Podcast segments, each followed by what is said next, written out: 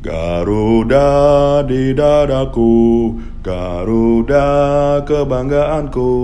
Ku yakin hari ini pasti menang. Yeay, jumpa lagi di podcast tercinta kita ngerti, denger teach me. Dan kali ini kita akan bedah sebedah-bedahnya laporan keuangan dari Garuda Indonesia.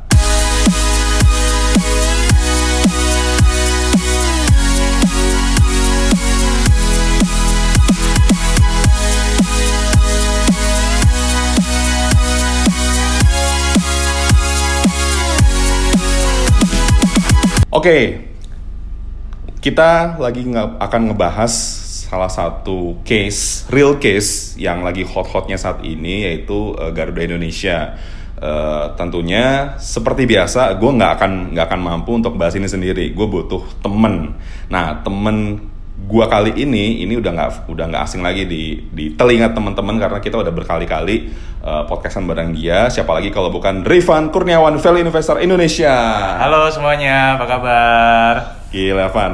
Apa kabar Van? Baik, baik, baik. Gimana kabarnya? Alhamdulillah. Lo gimana lo? Kayaknya masih sibuk terus ya. Kemarin kita habis habis bikin kelas apa Stock Stock Academy ya Stock Academy yang pertama di bulan April ya kemarin ya. bulan April berarti Ah. nextnya 11 Mei ya 11 Mei. Next 11 level. Mei. Ya.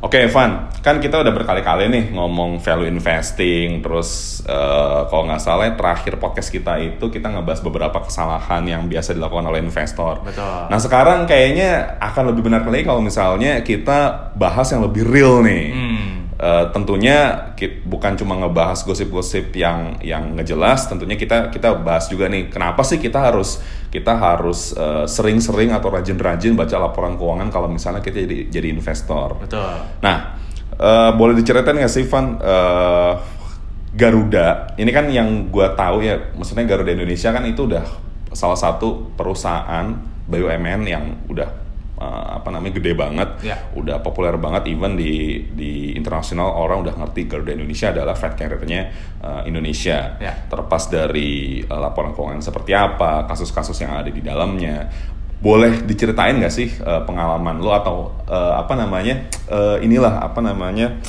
eh, pandangan lo terkait Garuda Indonesia secara perusahaan terutama dari sisi keuangannya. Oke, jadi sebenarnya kalau kita lihat secara branding gitu ya, Garuda ini memang salah satu maskapai terbaik di Indonesia saat ini, di mana Garuda sudah mendapatkan begitu banyak penghargaan baik dari eh, lokal maupun internasional sebagai salah satu maskapai eh, terbaik, ya kan?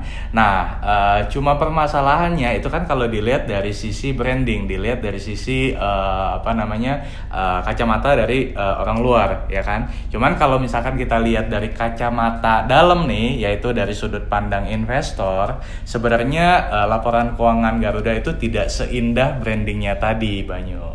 Gitu. Tidak seindah brandingnya. Tidak seindah brandingnya tadi. Indah nggak nggak nggak indahnya itu emang di mananya, Van? Oke, jadi mungkin uh, kita bedah sedikit ya laporan keuangannya si Garuda ini ya. Jadi Garuda ini kalau gue tarik data selama kurang lebih 8 tahun terakhir ya, Garuda ini sebenarnya lebih banyak meruginya. Nyo. Jadi bahkan uh, kalau misalkan kita tarik data Garuda, data laporan keuangannya Garuda nih ya dari tahun 2014 misalkan. Hmm. 2014 ini si Garuda ini pernah mencatatkan rugi bersih mencapai 4,5 triliun rupiah. Empat setengah m rugi tuh. setengah triliun. Eh, triliun. Triliun bukan empat setengah m ya kan. Nah terus eh, apa namanya eh, di tahun 2017 kemarin ya juga sama kurang lebih itu Garuda sempat eh, mencatatkan kerugian bersih sebesar 3 triliun rupiah. Jadi ini sebenarnya kontras banget ya Oke. antara uh, branding yang kelihatannya dari luar begitu uh, bagus ya kan, uh, image-nya juga begitu baik sebagai maskapai yang uh, apa namanya uh, uh, paling on time dan lain sebagainya. Nah tapi kalau dilihat dari laporan keuangannya sebenarnya nggak seindah itu Banyu. Gitu. Itu kenapa ya Van? Emang sih gue eh, beberapa kali suka dengar bahwa perusahaan airlines itu di mana pun tuh kayaknya emang perusahaan yang susah banget untung. Emang Iya. ter- eh, terutama di kasus Garuda ini emang sebenarnya masalahnya apa sih? Kenapa dia bisa begitu terkenal? Orang misalnya ya ya kita perjalanan dinas kita kan banyak masih banyak banget Ya. per- orang pakai Garuda. Min sebenarnya kan secara dari sisi revenue harusnya nggak nggak terlalu nggak terlalu bleeding ya. Tapi Betul. ternyata rugi empat setengah triliun itu gede banget. Betul. Itu Nah, kenapa Van? Jadi gini, kalau misalkan benar kita semua nih misalkan gue juga apa sering pakai Garuda juga ya kan, nggak ada masalah dengan operasionalnya. Jadi kalau sebenarnya kalau dari segi kita ngomong omset ya, omsetnya si Garuda ini sebenarnya dari tahun ke tahun itu selalu meningkat memang ya. Kalau Omset misalkan- meningkat. Omset meningkat nih ya kan. Jadi selama 8 tahun terakhir nih buat gambaran ya eh, tahun misalkan gua ambil tahun 2011. 2011 itu eh, Garuda ini pu- eh, revenue-nya atau omsetnya tuh mencapai kalau dirupiahin itu mencapai 27 triliun ya. Oke. Nah, tahun 2018 itu mencapai 63 triliun. Berarti kan kurang lebih udah naik dua setengah kali lipat Hmm, ya gede kan? banget. gede kan ya. Nah, tapi tadi ada eh, apa namanya berbagai eh, biaya di dalam eh, struktur keuangannya Garuda yang membuat secara bottom line dia harus mencatatkan kerugian bersih. Contohnya apa? Pertama, misalkan biaya aftur. Nah, biaya aftur ini yang memang eh, banyak dipengaruhi oleh eh, misalkan harga eh, minyak internasional, ya kan? Di mana kita tahu kalau misalkan harga eh, minyak meningkat, maka biaya aftur juga akan meningkat, yang eh, secara garis besar akan mempengaruhi kinerja profitabilitas dari si Garuda Indonesia ini. Itu yang pertama, Oke. ya. Kemudian yang kedua adalah kalau kita lihat secara eh, hitung-hitungan eh, apa ya break evennya sebenarnya gini kalau kita misalkan Garuda nih Garuda ini misalkan dia mau buka rute baru ya ketika misalkan dia mau buka rute baru let's say misalkan ya eh, Jakarta Singapura oh nggak deh misalkan yang lebih jauh misalkan eh, Jakarta Jepang or eh, Jakarta eh, London misalkan nah Garuda ini perlu eh, menyiapkan biaya ya untuk pembukaan rute tadi. Nah, jadi jangan dipikir ketika misalkan eh, wah eh, Garuda mengumumkan eh, sedang membuka rute baru. Mungkin kita dari sudut pandang penumpang happy, Seneng ya? seneng ya kan. Tapi kalau kita dari sudut pandang investor itu sebenarnya ngeri-ngeri sedep juga nyu. Kenapa? Kita nggak kita tahu bahwa setiap kali Garuda membuka rute baru, dia harus membayarkan sejumlah kos di awal yang jumlahnya demikian besar seperti itu. Berapa sih kira-kira tuh? Wah, jumlahnya sih gede lah. Itu bisa sampai apa namanya? eh, kalau di, di itu sekitar jutaan dolar juga. Jutaan dolar. Jutaan dolar juga. Dia bayarnya ke siapa? ya? Kenapa? Ke Juga. ada ke ke si pembuat regulatornya. Oke. Dan itu common ya, di mana pun ya. Aman, ya. Nah itu itu yang kedua. Nah yang ketiga adalah, nah ini yang sebenarnya agak-agak riskinya di sini. Kalau misalkan di perusahaan airlines ya itu bisa dikatakan untuk sebuah penerbangan, let's say misalkan tadi dari Jakarta ke Jepang ya Hmm. kan, Eh, sebuah airlines itu dikatakan profitable itu kalau gue nggak salah ingat ya gue pernah baca di eh, apa namanya di laporan keuangannya itu harus minimal eh, occupancy rate-nya adalah 60%. Occupancy rate itu apa? Occupancy rate itu adalah dari jumlah seat yang tersedia, Oke. berapa orang yang benar-benar mengisi dan dalam arti membeli ya, membeli tiket penerbangan tersebut. Jadi contoh misalkan gini, kapasitas eh, pesawat let's say misalkan eh, 200 penumpang. Hmm. Nah, dari 200 penumpang ini berarti kalau kita kalikan occupancy rate-nya 60%, berarti kan 6 kali 12 eh eh, 200 kali eh, 6 itu sekitar 120 penumpang, itu baru eh, break even point. Artinya penerbangan jalur dari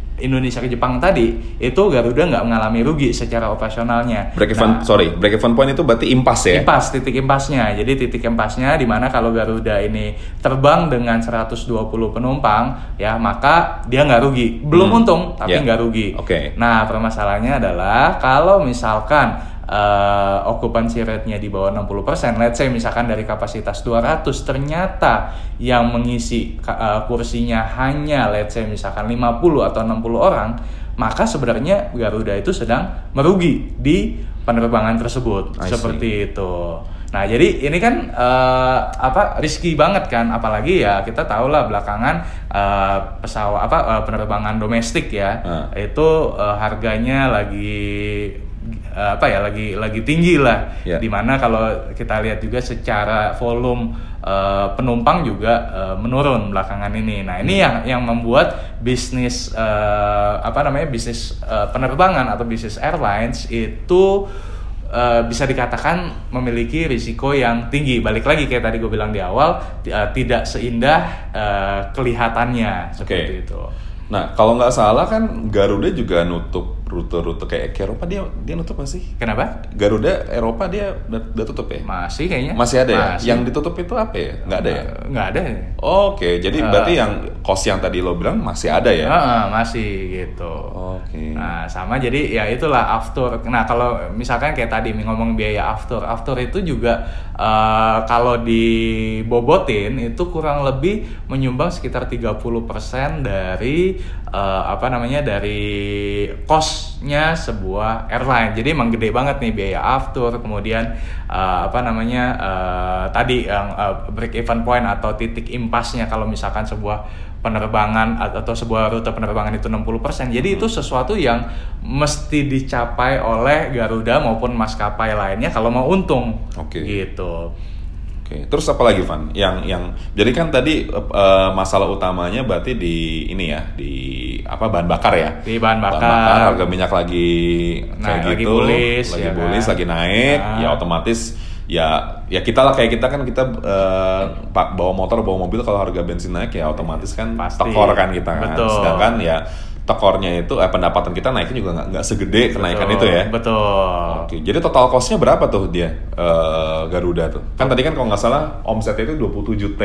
Ya, heeh. Eh, omsetnya kan 27 T di tahun 2011 ke 2018 itu kan Heeh. omsetnya sekitar 63 T ya Oke, kan. iya, naik. Nah, kalau misalkan kita bandingin sama eh, apa namanya beban-beban eh, operasionalnya ya kan. Jadi ada beban operasional, ada beban maintenance ya kan. Termasuk misalkan Garuda ini juga mesti bayar eh, apa sejumlah uang ke bandara ya Heeh. kan. I- jangan salah loh kalau misalkan kita misalkan naik Garuda ya kan terus kemudian kita naik Garbarata ya kan? Ada fasilitas Garbarata nah itu juga airlines itu juga harus bayar gitu. Oke. nah jadi ini gue pakai eh, laporan keuangan yang terbaru lah ya. Di mana eh, kalau misalkan secara pendapatannya itu kan sekitar eh, ini kalau kita lihat yang terbaru nih eh, laporan keuangan kuartal 4 itu 4,3 juta eh, sorry 4,3 billion USD ya secara pendapatannya Ya, Oke. tapi kalau kita eh, kurangin dengan pendap dengan beban usaha lainnya ya Mhm. itu mencapai 4,5 billion USD. Jadi beban-bebannya ini lebih besar ya dibandingkan dengan pendapatan eh, operasionalnya. Nyo. Jadi sebenarnya dari segi operasional ya Garuda ini sebenarnya di tahun 2018 ini juga masih merugi seperti itu. Oke Van, lo kan eh, bahas bahas angka-angka gitu dapat laporan keuangan di- dari mana sih? Ah, jadi eh, teman-teman nih eh, bisa buka laporan keuangan di websitenya IDX yaitu eh, idx.co.id ya. Setelah teman-teman masuk ke website idx.co.id, teman-teman bisa masuk ke ko- menu perusahaan tercatat ya. Setelah masuk perusahaan tercatat, eh, masuk lagi ke menu laporan keuangan dan tahunan. Nah, di situ bakal ada eh, kita boleh kita bisa masukin kode perusahaan. Nah, kalau misalkan tadi kita pengen eh, buka laporan keuangannya Garuda, ya udah kita tinggal klik aja GIAA ya kan GIAA ini kan kode sahamnya Garuda. Heeh. Kemudian misalkan tahunnya kita ambil 2018 dan triwulannya misalkan kita mau ambil yang kuartal 4, kita ambil yang tahunan. Berarti kalau misalnya mau cari laporan tahunan, Heeh. cari yang 2018 yang paling terakhir terus tahunan ya. Betul. Oke. Nah, habis itu tinggal klik cari deh.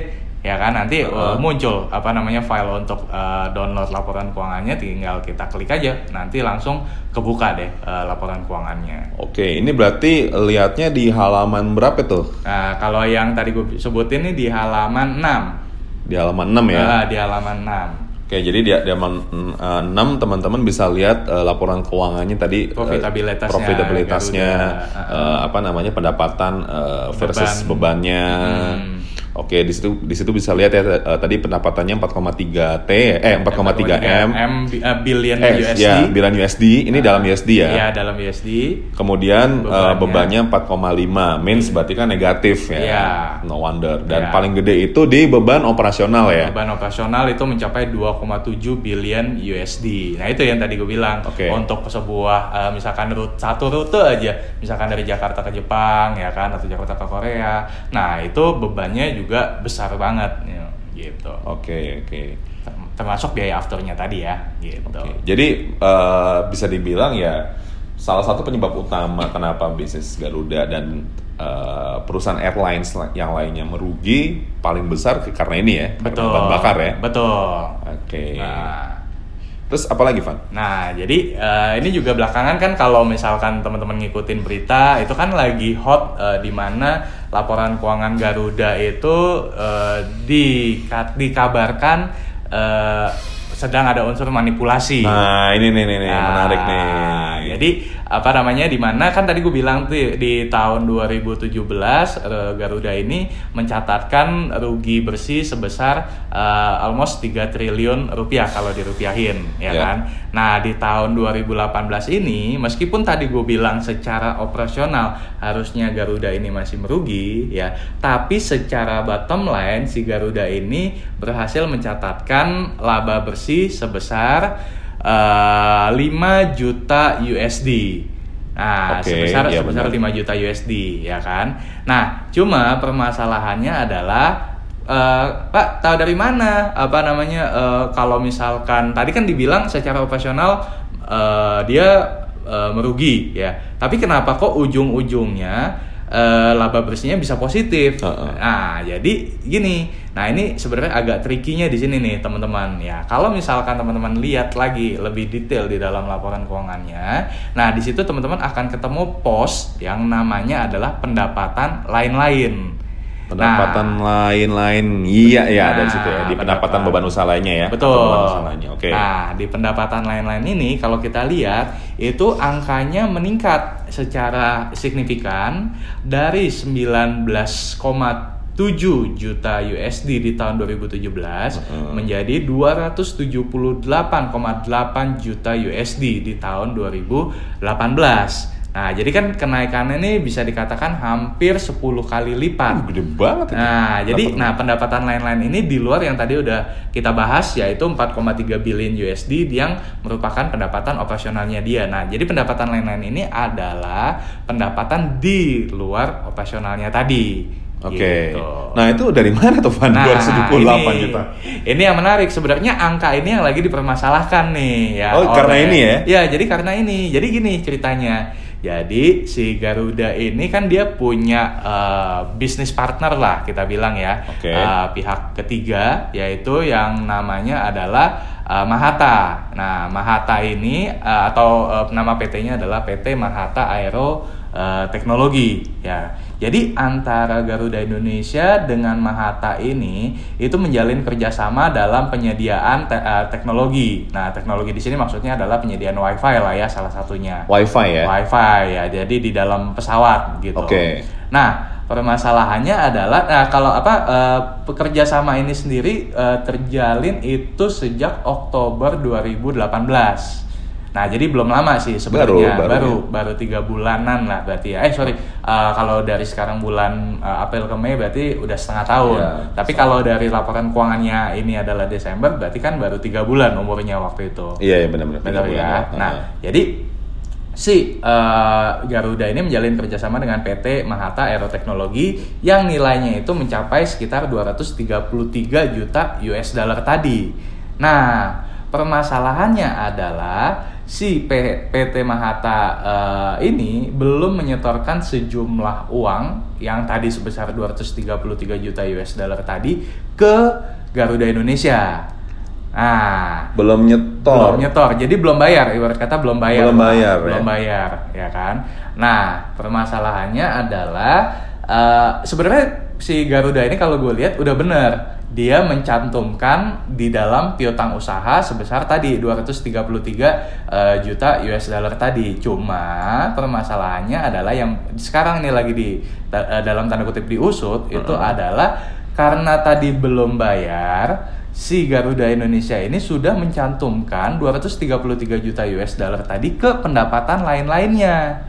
Nah, jadi Oh. ibarat kata bayangin deh punya usaha ya kan, ada customer, customernya belum bayar tapi udah diakui sebagai pendapatan. Nah, itu kan sesuatu yang sebenarnya keabsahannya diragukan, Iya, iya, iya, ya iya, kan? iya, iya, iya. Kalau misalkan ternyata kita nggak tahu amit-amit ternyata si PT Mahatanya ini gagal bayar, ya gimana pengakuannya terhadap pendapatannya udah terlanjur diakui nih, ya kan? Hmm, hmm, hmm. Kalau misalkan gagal bayar gimana? Apakah harus dihapus atau gimana? Nah itu kan akan merugikan investor. Nah jadi yang per- dipermasalahkan di sini adalah investor yang mungkin hanya melihat laba bersih sebagai acuan, melihat wah Garuda yang udah bertahun-tahun rugi, ternyata di tahun 2018 kemarin ini untung, ya kan? Nah Hmm. makanya eh, apa eh, banyak investor yang kemudian berlomba-lomba untuk membeli sahamnya Garuda sehingga Garuda yang tadi harga sahamnya jeblok di sekitar 200-an sempat naik tuh ke eh, apa ke 600-an ya kan dalam waktu nggak nyampe satu tahun lah mungkin Iya. setengah tahun lah ya kan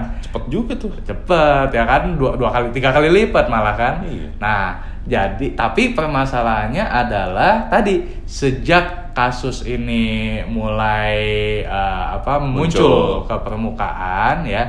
Harga sahamnya belakangan nih jeblok lagi dari 630 eh, titik tertingginya. Sekarang nih per kita podcast hari ini itu ditutup di 466 berarti kurang lebih itu udah dalam mungkin dalam seminggu atau dua minggu terakhir itu udah turun 25 persen dari harga tertingginya. Jadi kalau teman-teman yang atau investor yang ngambil di harga 600-an tuh lagi Apes. lagi lagi apes ya kan. Dia ngeliat wah ternyata Garuda ternyata untung nih ya kan dengan harapan harga sahamnya bisa naik lebih tinggi lagi eh ternyata sekarang nih halu- harus eh, apa harus nyangkut gitu. Tapi itu semua baru eh, baru ketahuan pas berita ya, pas beritanya keluar ya, atau Nah, sebelumnya udah ada nah jadi indikasi-indikasi? jadi ceritanya gini eh, apa namanya si kan kalau misalkan laporan keuangan tahunan itu harus ditandatangani dan disahkan oleh eh, komisaris Uh-uh. nah permasalahannya adalah ada dua komisarisnya eh, Garuda Uh-uh. itu menolak untuk menandatangani eh, apa namanya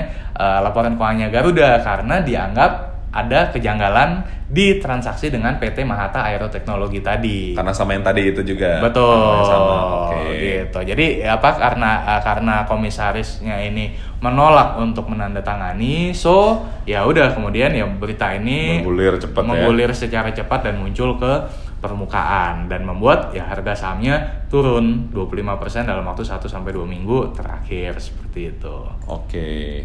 Nah terus eh, itu kan kita ngomong eh, apa ya case by case ya, dalam arti ini kebetulan lagi ada kasus yang negatif aja nih jadi anjok nih Hmm. dan nggak menutup kemungkinan ya one day eh, ada apa namanya kasus-kasus yang in a- Serupa. in a good- eh, bukan yang in a good way maksud gue Ah, oke. jadi misalnya sahamnya jadi naik lagi tuh Hmm. nah tapi kan kita kan sebagai investor jangka panjang Ci. Hmm. sebagai value investor Iya. kan kita harus lihat nih jangka panjang gimana nih jangan sampai aduh gila gue udah turun berapa tadi 25 persenan 25%. 25% udah lah gue kapok gue, gue jual semua gue cut loss gitu padahal ternyata eh, secara long term Garuda oke nah lo menurut pandangan lo gimana sih nih Garuda nih Garuda. ya secara inilah secara kasarannya ke depannya Jadi sebenarnya gini, kalau misalkan kita eh, ini gue jadi ingat eh, di mana waktu itu eh, WB ya Warren Buffett juga pernah bilang, gue lupa dalam salah satu eh, shareholder eh, ininya dia ya annual annual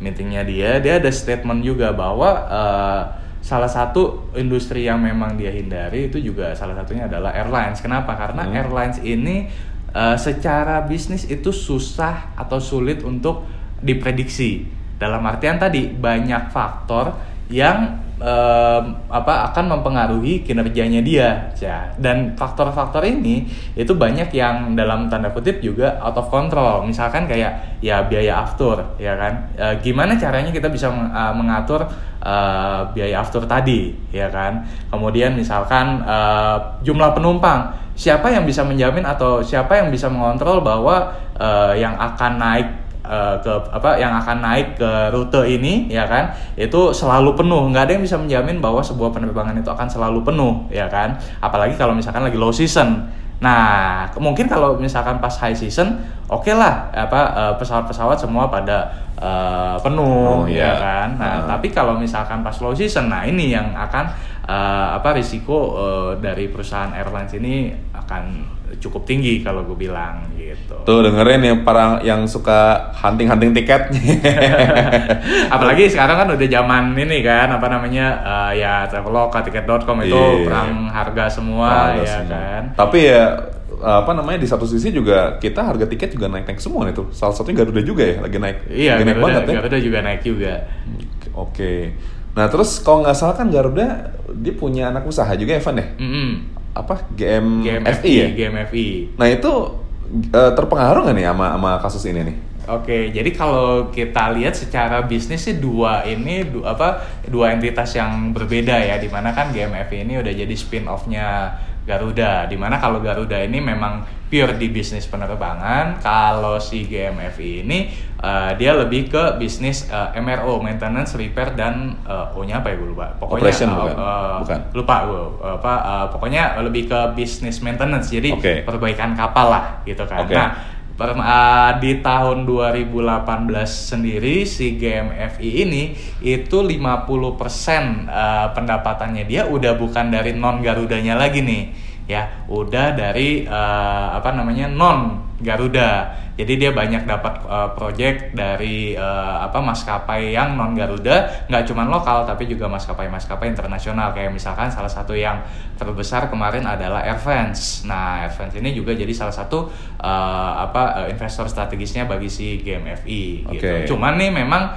uh, kemarin baru aja per berapa ya? Di bulan April juga itu GMFI merilis laporan keuangannya dan ternyata laporan keuangannya mengecewakan.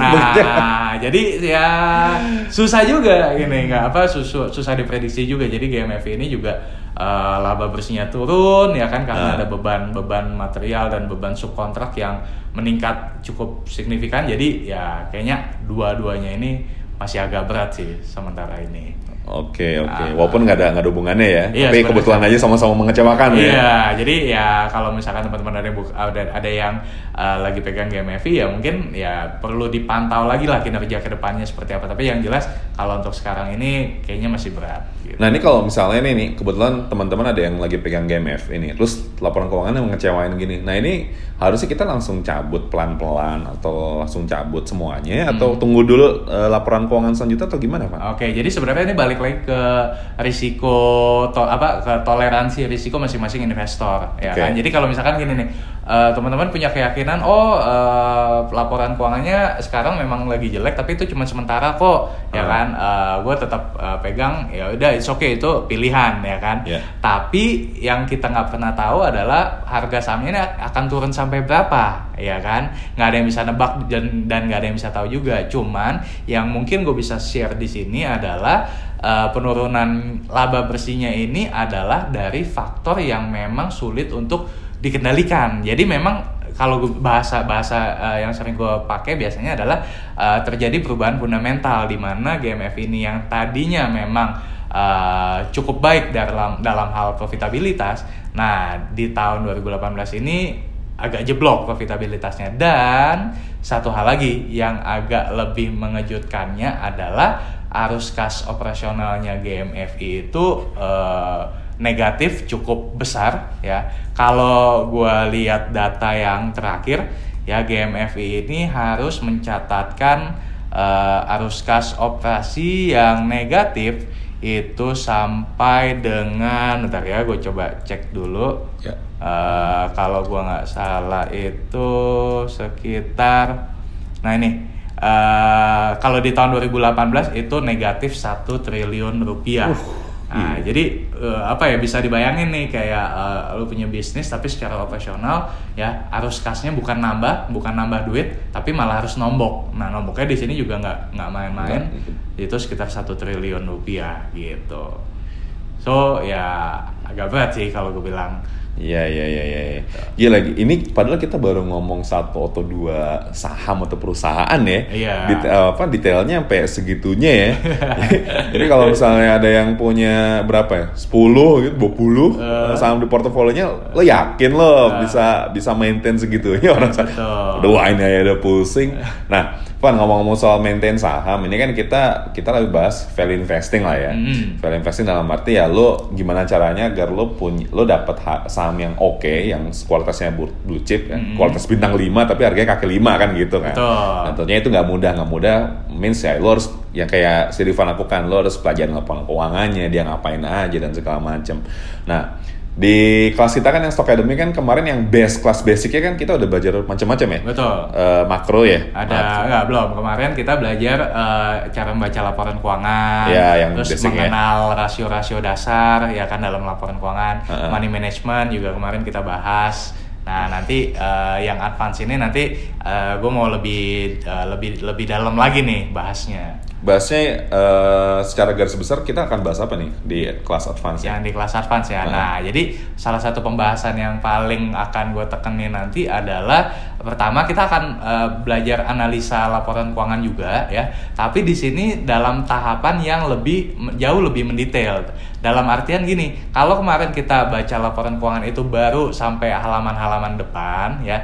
Nah, nanti nih di kelas advance nanti kita akan belajar sampai ke catatan kakinya. Nah, kenapa tadi gue bisa cerita soal Mahata? Ya. Kenapa tadi gue bisa cerita soal bahan bakar? Kenapa tadi gue bisa cerita soal eh, apa namanya beban subkontrak, beban materialnya GMFI dan lain sebagainya? Ya itu adalah karena di catatan kakinya. Nah itu kalau lo lihat di halaman-halaman depan, oke, cuman ketemu angka kasarannya doang, tapi nggak tahu isi-isi di dalamnya itu seperti apa. Ya. Nah ini yang akan kita kupas eh, lebih detail ya di kelas eh, advance nanti. Nah itu jadi topik yang pertama membahas laporan keuangan Oke. eh, dalam tahapan yang lebih jauh lebih detail. Benar-benar ini sampai ke catatan kaki catatan kakinya itu kita kupas ya.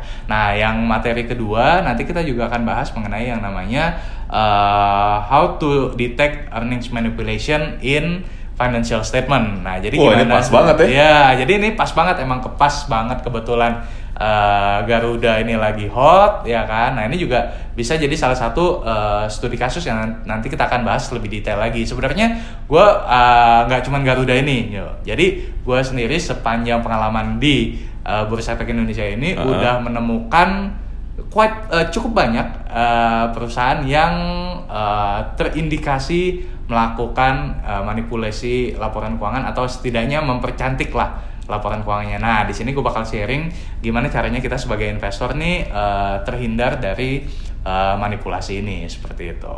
Wih. Nah, itu materi yang keduanya. Nah, materi yang ketiga ya, nanti kita akan bahas mengenai yang namanya risiko bisnis. Nah, mungkin teman-teman yang udah mungkin yang udah eh, lima tahun atau lebih di stock market, mungkin masih ingat nih beberapa saham yang mengalami delisting, ya kan? Ya. Nah, gimana caranya kita bisa terhindar dari saham-saham delisting tadi, ya kan? Atau nggak harus bukan cuma delisting deh, misalkan eh, terhindar dari saham-saham yang eh, disuspend, ya kan? Misalkan kayak tahun 2018 kemarin banyak investor yang sekarang nih dananya nyangkut karena di AISA misalkan, Ah. ya kan? Atau misalkan tahun 2015, eh sorry 2014 itu saham seperti Cipaganti itu harus delisting. Nah, karena apa? Karena kedua contoh perusahaan ini termasuk perusahaan yang tidak bisa memitigasi risiko bisnis yang ada. Risiko bisnis itu ada di setiap bisnis, tapi tergantung apakah si perusahaan tadi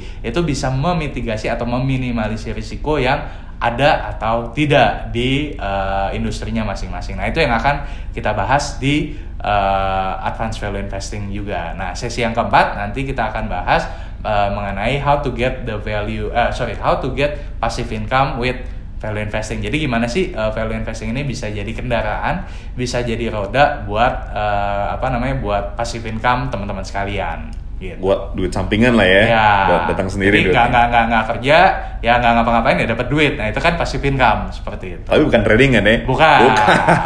ya investing, long term investing. Gila, menarik, menarik, menarik. Nah, jadi kalau misalnya teman-teman mau mempelajari semua hal tadi itu, uh, bisa ikut kelasnya Riva nih, uh, Stock Academy kelas uh, apa Advanced Value Investing. Kapan Van? 11 Mei ya? 11 Mei. Sabtu 11 Mei kita belajar seharian full day, uh, kulik abis di situ. Lu bisa tanya-tanya segala macam, mau real case ya, Betul. mau teori. Ya. Uh, silakan kalau misalnya teman-teman mau daftar bisa langsung di teachme.co.id slash refund dan kalau misalnya teman-teman mau mempelajari Garuda atau GMFI misalnya lebih dalam lagi. Ini kan kita baru ngomong yang laporan keuangannya uh, yang apa namanya baru-baru ini aja nih. Nah Ya. kalau misalnya mau lebih detail lagi misalnya gue mau lihat 10-20 tahun yang lalu, 5 tahun yang lalu pun uh, biar biar lebih dalam nih uh, istilahnya Garuda ini sebenarnya bagus atau enggak atau misalnya perusahaan yang lain bagus apa enggak itu teman-teman bisa langsung dapat datanya uh, ketik aja teachme.co.id slash data pasar modal kita provide semua data pasar modal dari tahun 1977 dalam format PDF maupun Excel. Jadi silakan teman-teman terutama teman-teman yang investor kalau misalnya mau benar-benar meneliti kita provide semuanya Oke, jadi eh, menarik nih ya. Jadi kalau misalnya kita ngomong pasar modal, ngomong investasi di saham, ternyata ya nggak nggak semudah kita lihat. Wah, nih buy apa hold apa apa nih harganya berapa ya nggak nggak gitu juga gitu. Kalau kayak gitu-gitu ya jatuhnya rugi kita di apes ya. Nggak tahu apa-apa, nggak nggak nggak nggak nonton TV, atau loh kok portofolio gue turun 25%. ternyata ada kasus Garuda ini. Jadi ya bagi investor sih penting banget untuk selalu update uh, kondisi keuangan dan dan apa namanya berita-berita yang terkait perusahaan. Betul. Oke Van, thank you banget nih. Ini uh, apa namanya enlightening banget nih buat gue juga terutama. Jadi uh, see you next time ya. See you Sure. see you soon lah See you Maya. soon ya. Dua minggu lagi ya. Iya, 11 Mei 2019. Ya, seminggu dua minggu lagi kita kita jumpa lagi di Stock Academy kelas uh, advance. Jadi uh, buat teman-teman pendengar podcast sekian dulu episode kali uh, episode kita kali ini. Semoga episode-episode selanjutnya akan jauh lebih menarik lagi. Tentunya juga salah satunya juga barang refund. Tapi uh, so far uh, kita cukupkan sampai di sini. Ya. Jadi uh, teman-teman buat uh, investor tetap belajar, uh, terutama belajar Teach Me karena kita mendengar dan Teach Me mengerti. Assalamualaikum warahmatullahi wabarakatuh.